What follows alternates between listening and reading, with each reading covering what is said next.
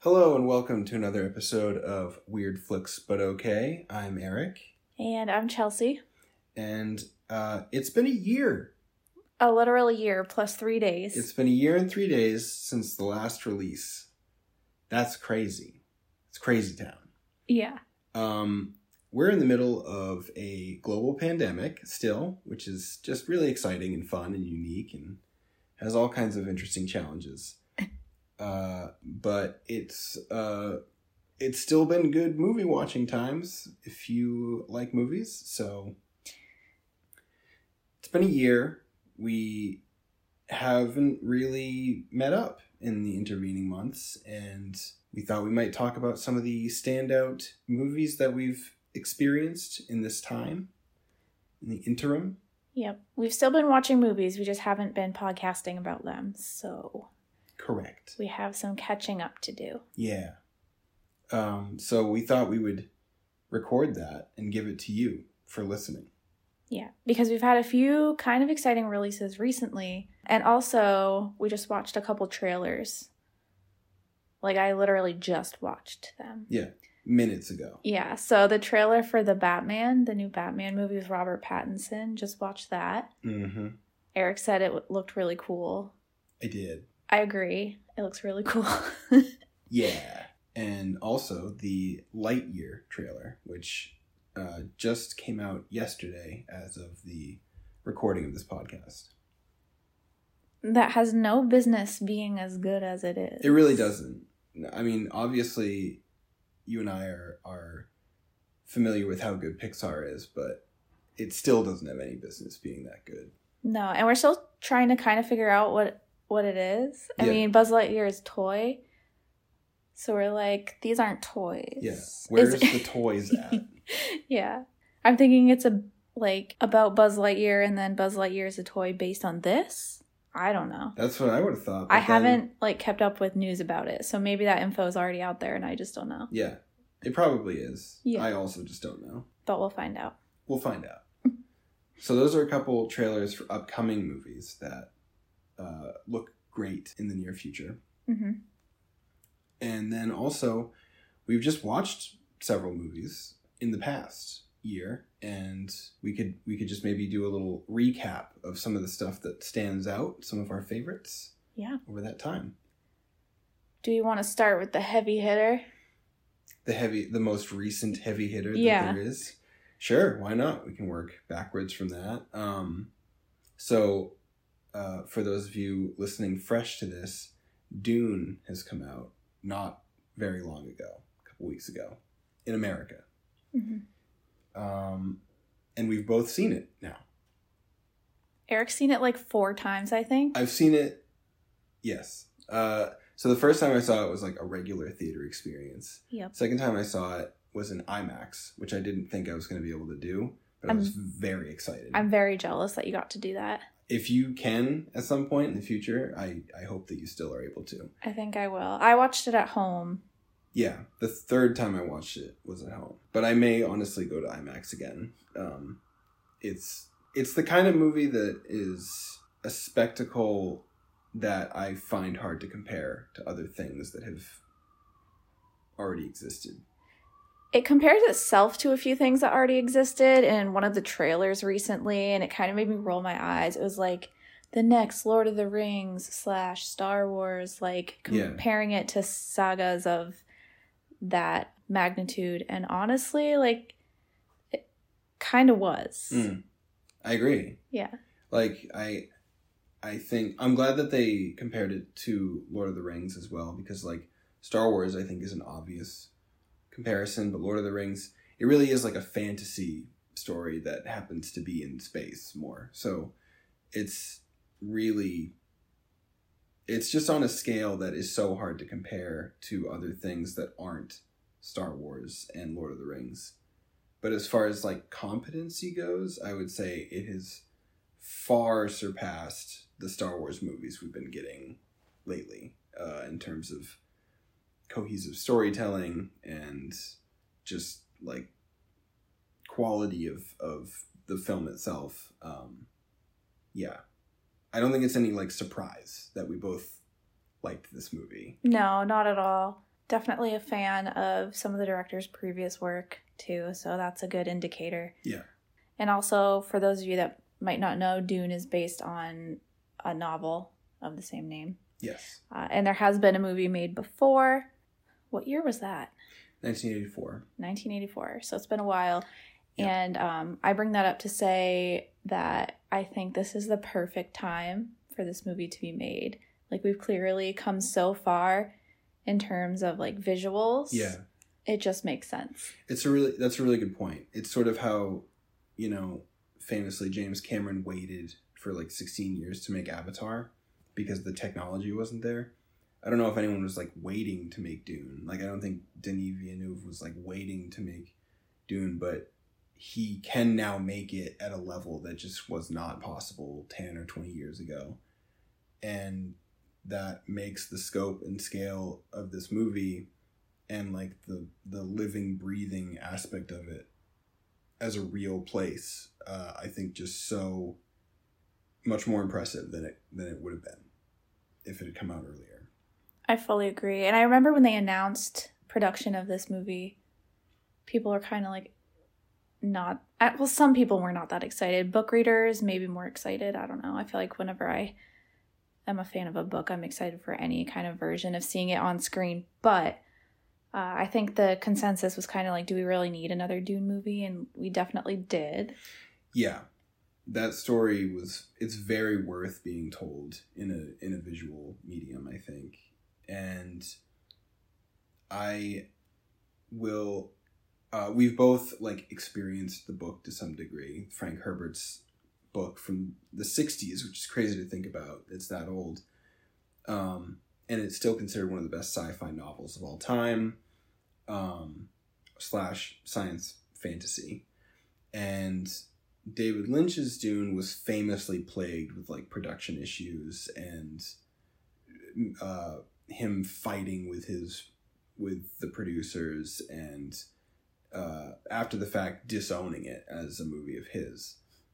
And it's a very weird movie. I do like the original dune quite a bit but it's a it's a bizarre movie that couldn't hope to capture the scale of what we're seeing today. So i think that it very much warranted being revisited uh, as a as a movie I fully agree. And that's one of the first things I think about with this Dune, the most recent one.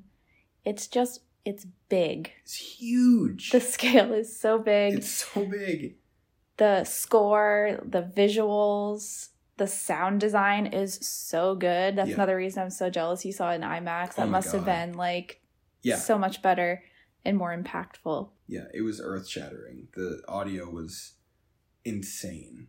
Hans Zimmer's score is he just keeps up like one upping himself. He never like. misses. He never misses.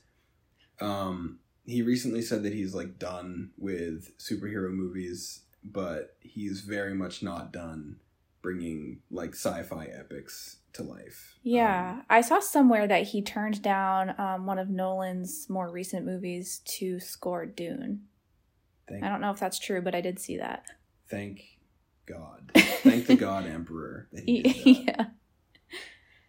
yeah it's it's a phenomenal score just Uh, the whole like aesthetic medley which uh denis villeneuve villeneuve Villeneuve. villeneuve yeah yeah uh that he created is just like perfect yeah it really is i mean it it captures i think more than any version of dune besides the book itself so far just how sort of huge and cold and bleak the the universe of dune is uh there's just you can really feel the space between worlds i think and the space between places and and just how exotic these worlds are to like people from Caladan versus people from Arrakis and and the culture of the Fremen is only sort of hinted at because they're like not around in the city but you know that those iconic blue eyes like we've now seen that in like several iterations of Dune and it's just it's still awesome. Like I feel like that still holds up so well as a concept. I think he uses a lot of imagery and stuff like that to convey more of the plot or what's going on in the story uh, and like little nuances of the story more so than he uses blatant plot exposition or dialogue um, which some might even say that's a criticism of the film. Maybe there wasn't enough dialogue or they weren't super satisfied with the amount of dialogue but i personally thought it was a strength. I thought it was really cool that he was able to get those messages across through like little flashes of things and like the way he showed i don't know like the spice and stuff Yeah. like that and how it affects the mind and i still felt like i knew exactly what was going on and i felt like it was well explained although maybe not as in-depth as the book but that's pretty much I think that's just a consequence Yeah. of the medium transition. exactly and it really is i think a masterstroke in uh, show don't tell storytelling because when you especially when you look at 1984's dune it was like the production company was so concerned that people wouldn't be able to follow the story that they like went in post production and did a ton of like voiceovers to have them like exposit information on top of whatever's happening and this Dune is like the opposite of that, where it's like we are not going to hold the audience's hand. We're not going to take their intelligence for granted. We're going to assume that they can follow the story because we are cohesively telling it visually. It's uh, it's just remarkably successful in in capturing that. And as a director, yeah, it's like this is the guy who did Arrival and and Sicario and it's like every movie he's made is like this knockout beautiful story. Blade It- runner Blade Runner 2049 is Yeah. like the obvious like he took on a huge franchise with that as well and that movie is stunning. It's gorgeous. it's just like an aesthetic masterpiece Yeah, yeah. which i very much love so obviously Yeah, like I can I can love a bad movie if it looks good. Yeah. You know, like that's almost more important because it's film and because it is a visual medium. I can like forgive a movie being dumb if it's beautiful.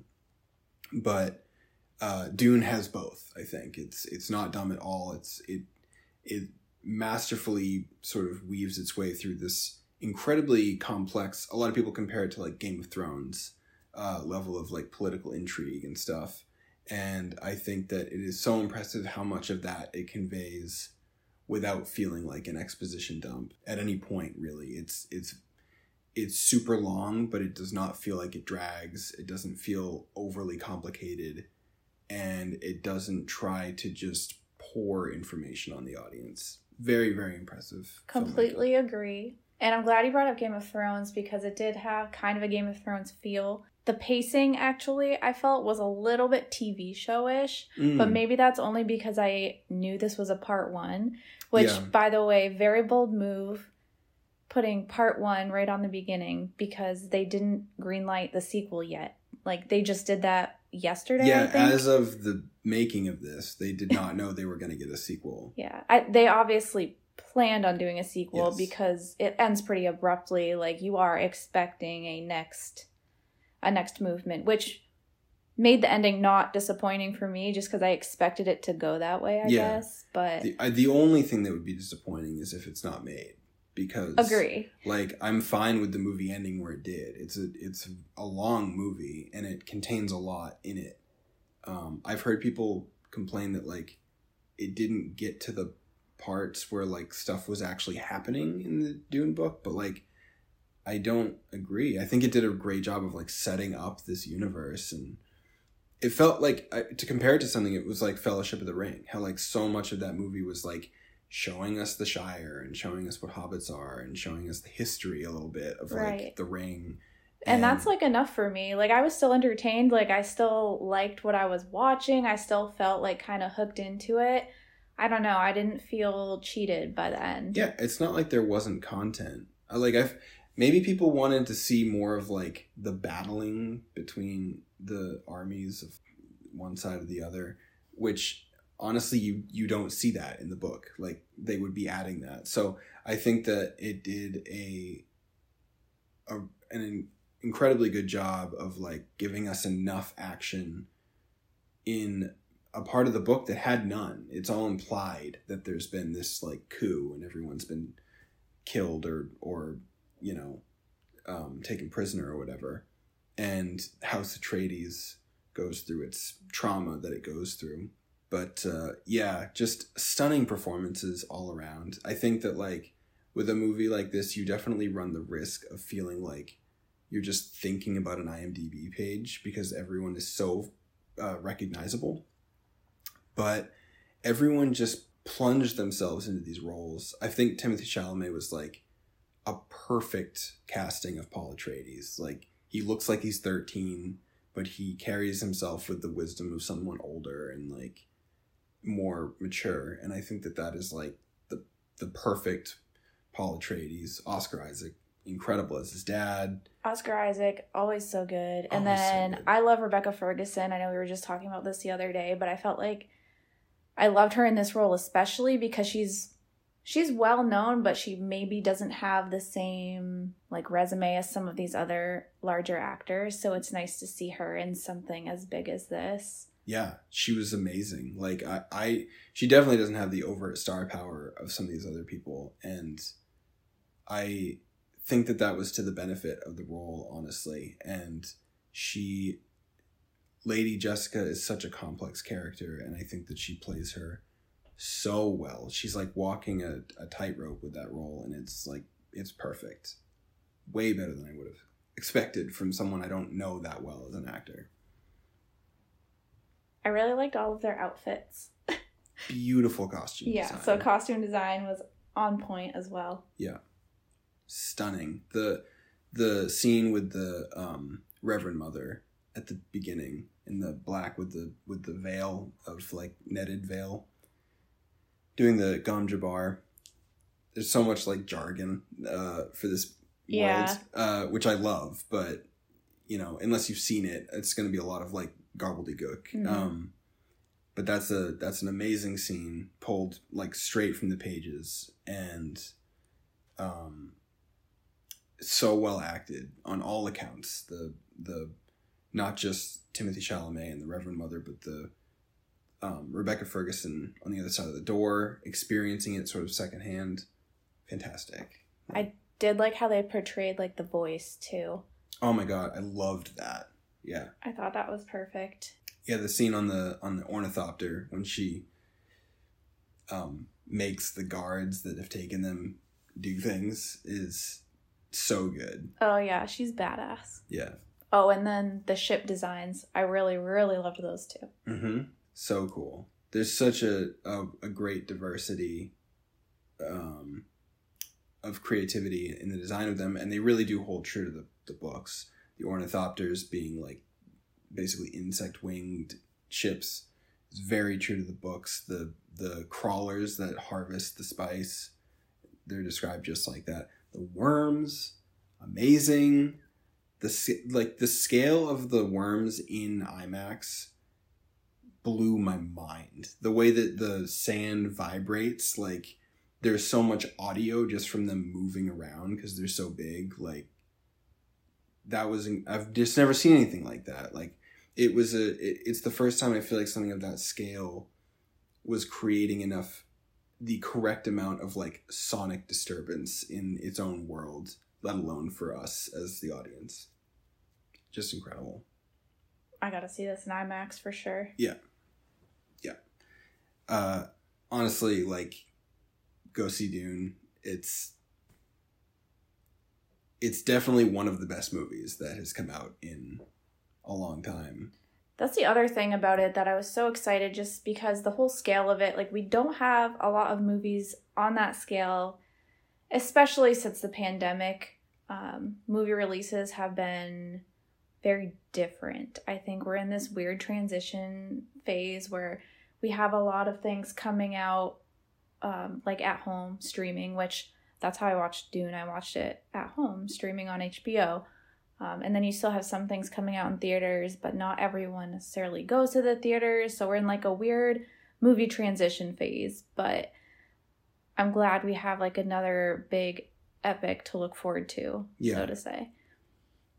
Yeah, definitely. And it makes you especially when the pandemic started and what was happening to movie theaters, it really makes you worry of like what is going to happen to movies. Like, what are we going to keep getting movies like the same way?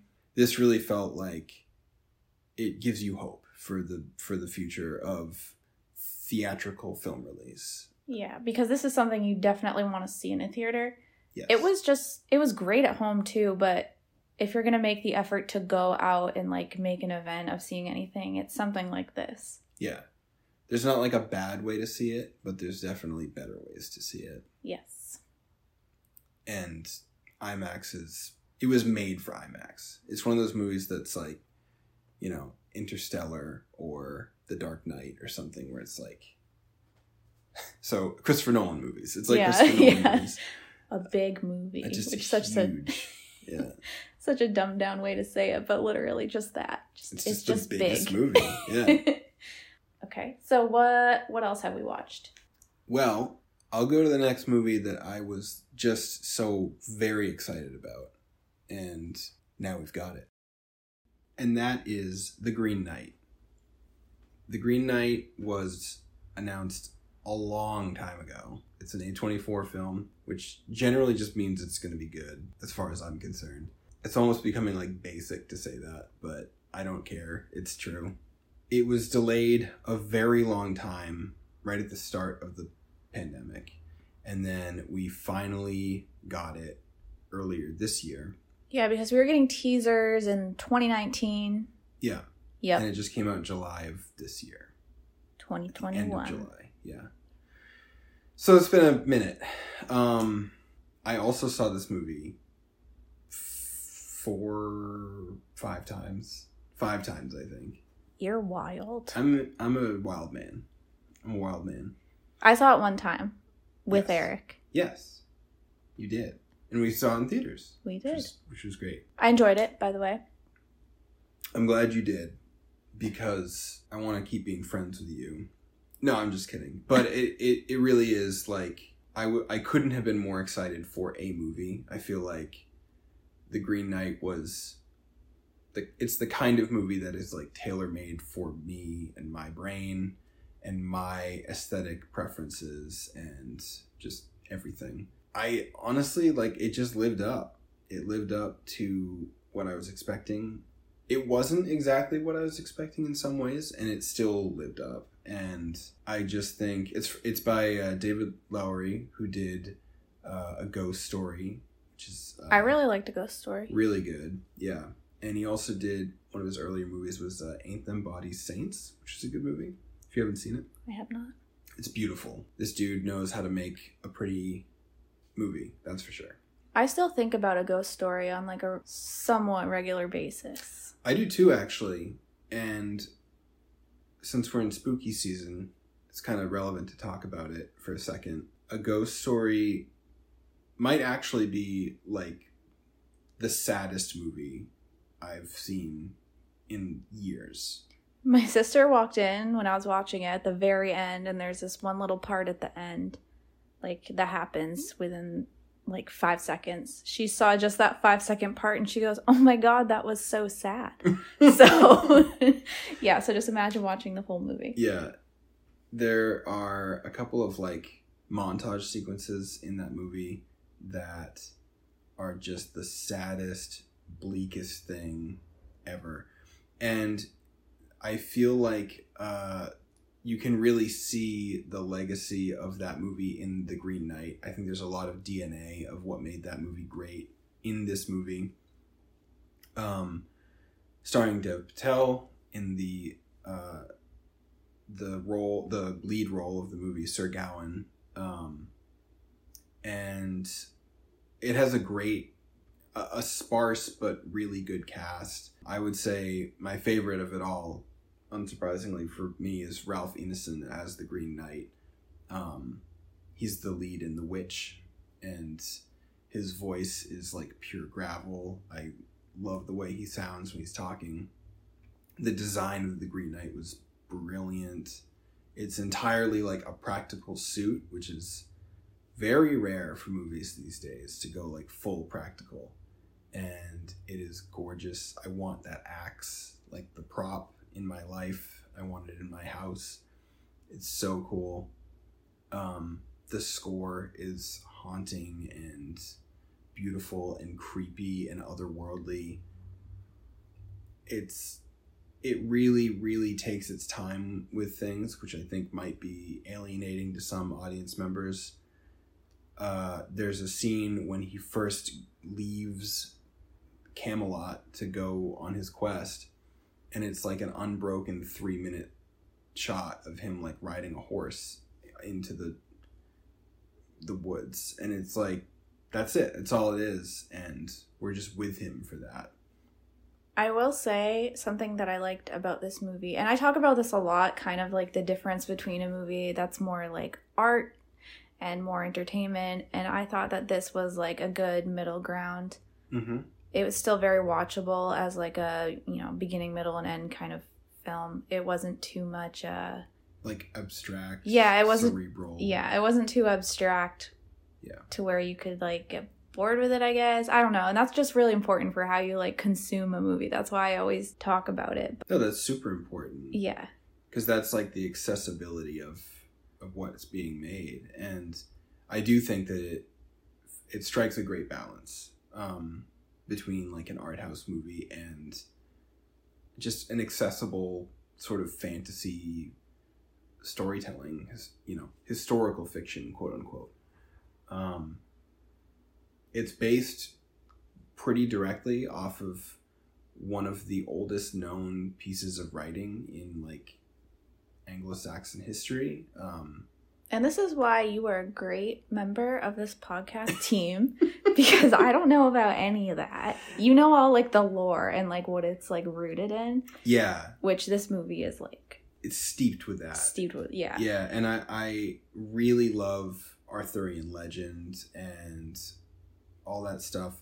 I love the movie Excalibur, which is an 80s like swords and sorcery movie that's very not like true to the the legends of King Arthur, but it's also just stunningly beautiful. It's basically like a two and a half hour music video about King Arthur. Like it's just beautiful, beautiful filmmaking um, that takes a lot of liberties with its source material.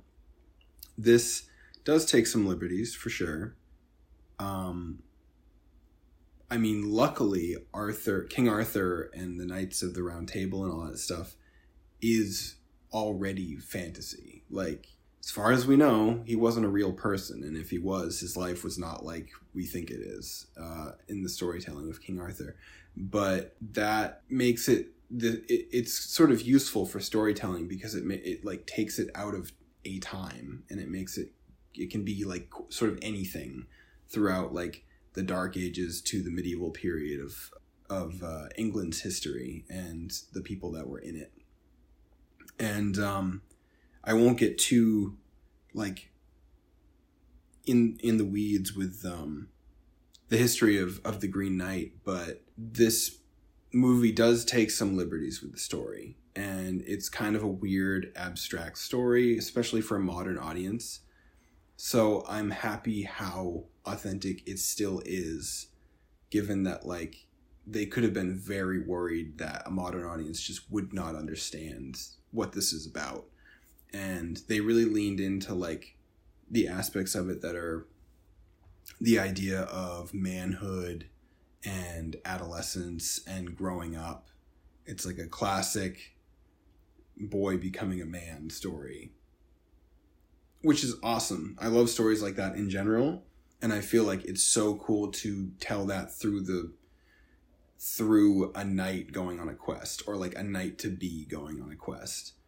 Um, he's brazen and arrogant and ignorant and afraid and foolhardy and all these like non-virtuous things and the story isn't it isn't showing that like he has to abandon all of those things but it is a story about like what it means to reconcile with those feelings and to sort of live your life as an adult as opposed to just giving in to the inhibitions of a child.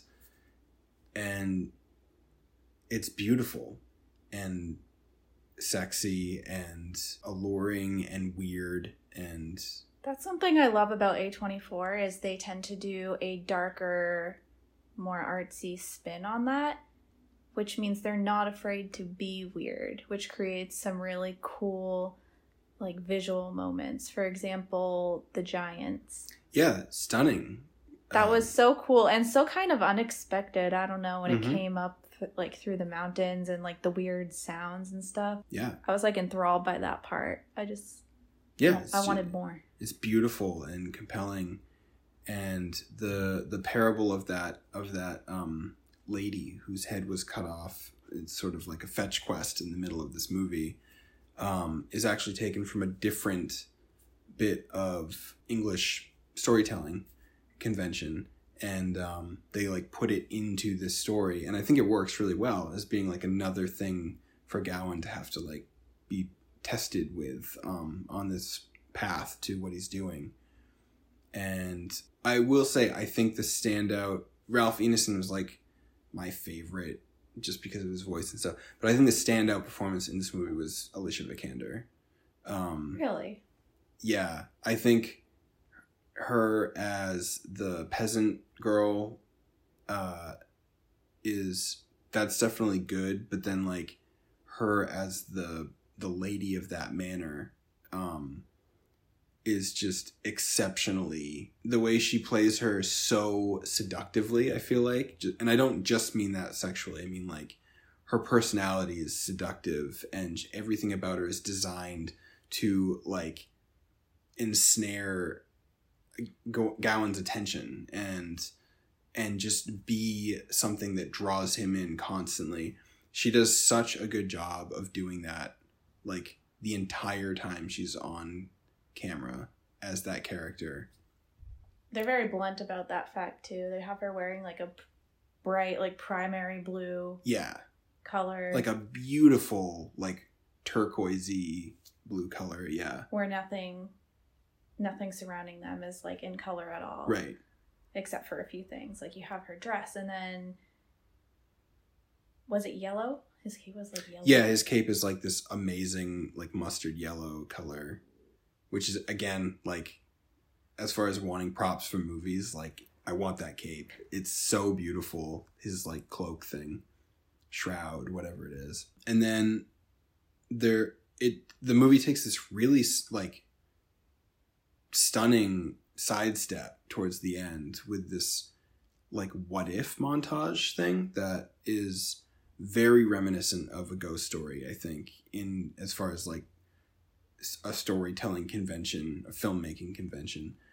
Um and then it just suddenly like cuts back to what is really happening.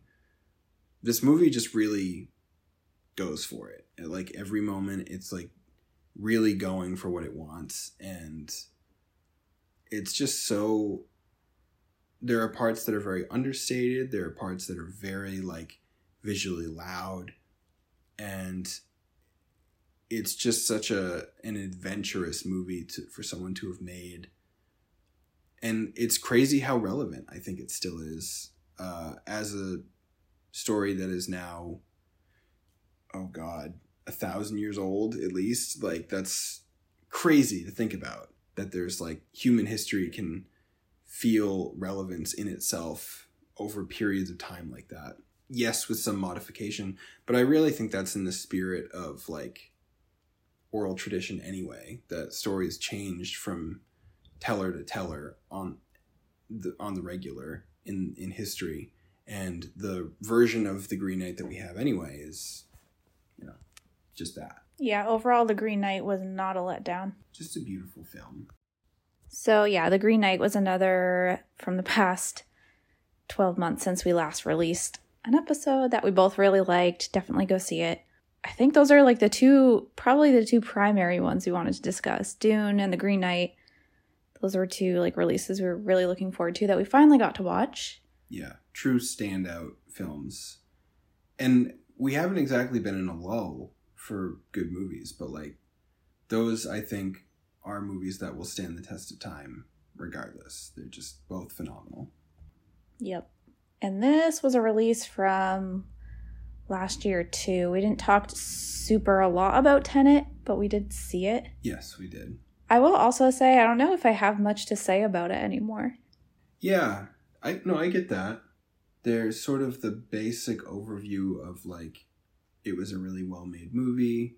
It felt like an IMAX experience, uh, which was how we saw it. It's it's you know it's Christopher Nolan like being Christopher Nolan. Right. It was fun. It was entertaining. Yeah. I did find it confusing, but sometimes with like time travel or like anything to do with warping time in any way, I feel like that's normal. So weird that that would be confusing. I know, time just like the basic concept of time travel. yeah, it's a it's a pretty head twisty movie, and it definitely is designed to I think start making more sense as it nears completion. But that doesn't mean that it's just like, oh, I automatically understand yeah, everything I'm watching. you have to be like patient with your confusion, which I don't love that. Yeah. But it's fine. I yeah, I know people who very much don't like that. But yeah, it's it's a very it's like Christopher Nolan to the extreme. I would say of all his movies it feels the most like Inception. Uh, if you're to compare it to another Christopher Nolan movie. Uh, and I loved Inception. I think it's great. This movie I think has a little less like charisma at the core of it than Inception did. I definitely agree with that. Not much about it sticks with me. Yeah. I'm not like aching to watch it again. Yeah. I would like to watch it again, but I do think that it doesn't it doesn't quite have that like fun factor of like when you're watching Inception, you're just like this is crazy, I'm having a blast. Like everything about this is super entertaining. Um Tenet has moments like that, but like overall it is not on that level, I don't think. So, yeah, it's a bit it's a bit like drier, I would say. Um, there are parts of it that kind of just feel like stale in that regard, but I do think that like Christopher Nolan is always just going for it whenever he makes anything, and I can't fault him for like wanting to make another weird, bendy movie like this. And I think it was really well executed in general there's some like incredible scenes in terms of visuals and action and special effects and stuff that I'm sure the majority of which was somehow done in camera because Christopher Nolan's obsessed with that.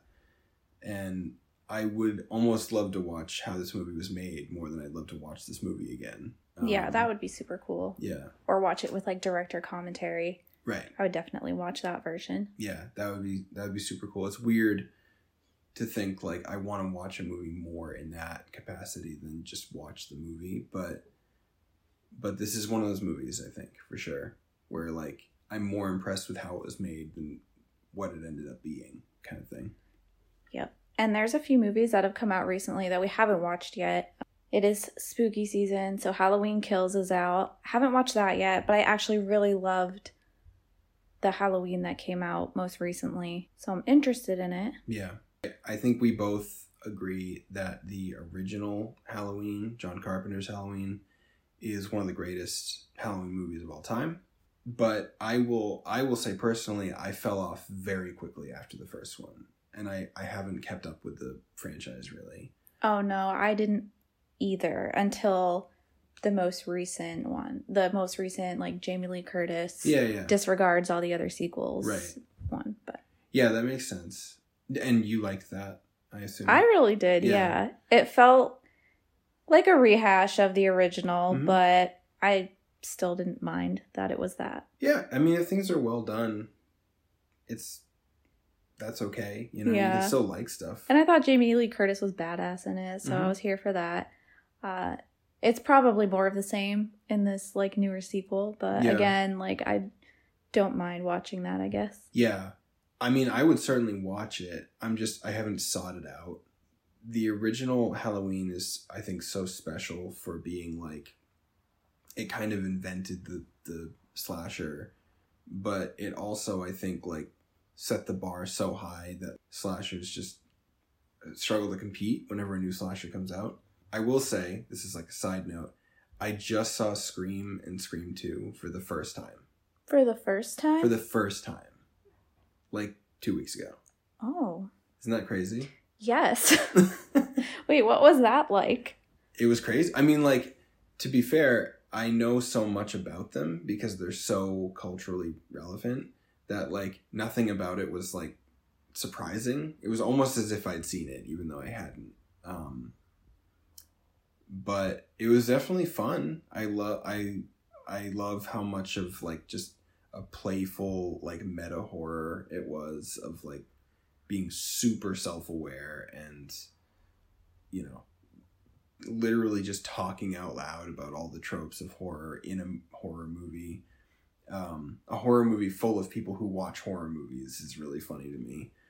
Um, and uh, yeah it was it was still it's weird because like as funny and silly as some of that stuff is it's still really horrific what's happening. Like it really i think does a good job of like juggling both of those things. But scream is not in any way uh, new so we don't have to talk about scream too much uh, i just thought it would be worth bringing up in uh, spoopy season that i'd never seen scream before Yeah, and- no, that's super relevant. I'm Yeah. glad that you I'm glad that you disclosed. yeah That actually reminds me too of something else that is newer that I watched recently. Uh Malignant, directed by James Wan. Mm. That movie is batshit crazy. like it's definitely satire and it's definitely like making fun of the genre and not taking itself seriously the whole time, but I feel like a lot of people might not know that right away. Like I necessarily wouldn't even know that right away yeah either. okay Like we were we were I think 20 minutes into it and I looked over at Andrew. I was just like, I is this satire? Like what are we watching exactly? and like the more you watch the more insane it gets. And I Mhm. feel like a lot of people are going to hate this movie for that reason. I just thought it was like kind of fun and funny for that reason, but I totally understand why someone wouldn't like it. It was insane. i've i've heard it's nuts um it's batshit, but it's like funny. I don't know if Yeah. you like want to watch something and like laugh at stuff Yeah. and be like, "What the hell are we seeing?" yeah yeah That's a fun one for that. I mean that that sounds great. I love stuff like that. Yeah, me too. But anyways, that was one of the more recent releases that I watched. I can't remember what it was on. Maybe HBO, Mhm. Amazon. It's on one of them. And also uh to follow up and more of the spooky stuff.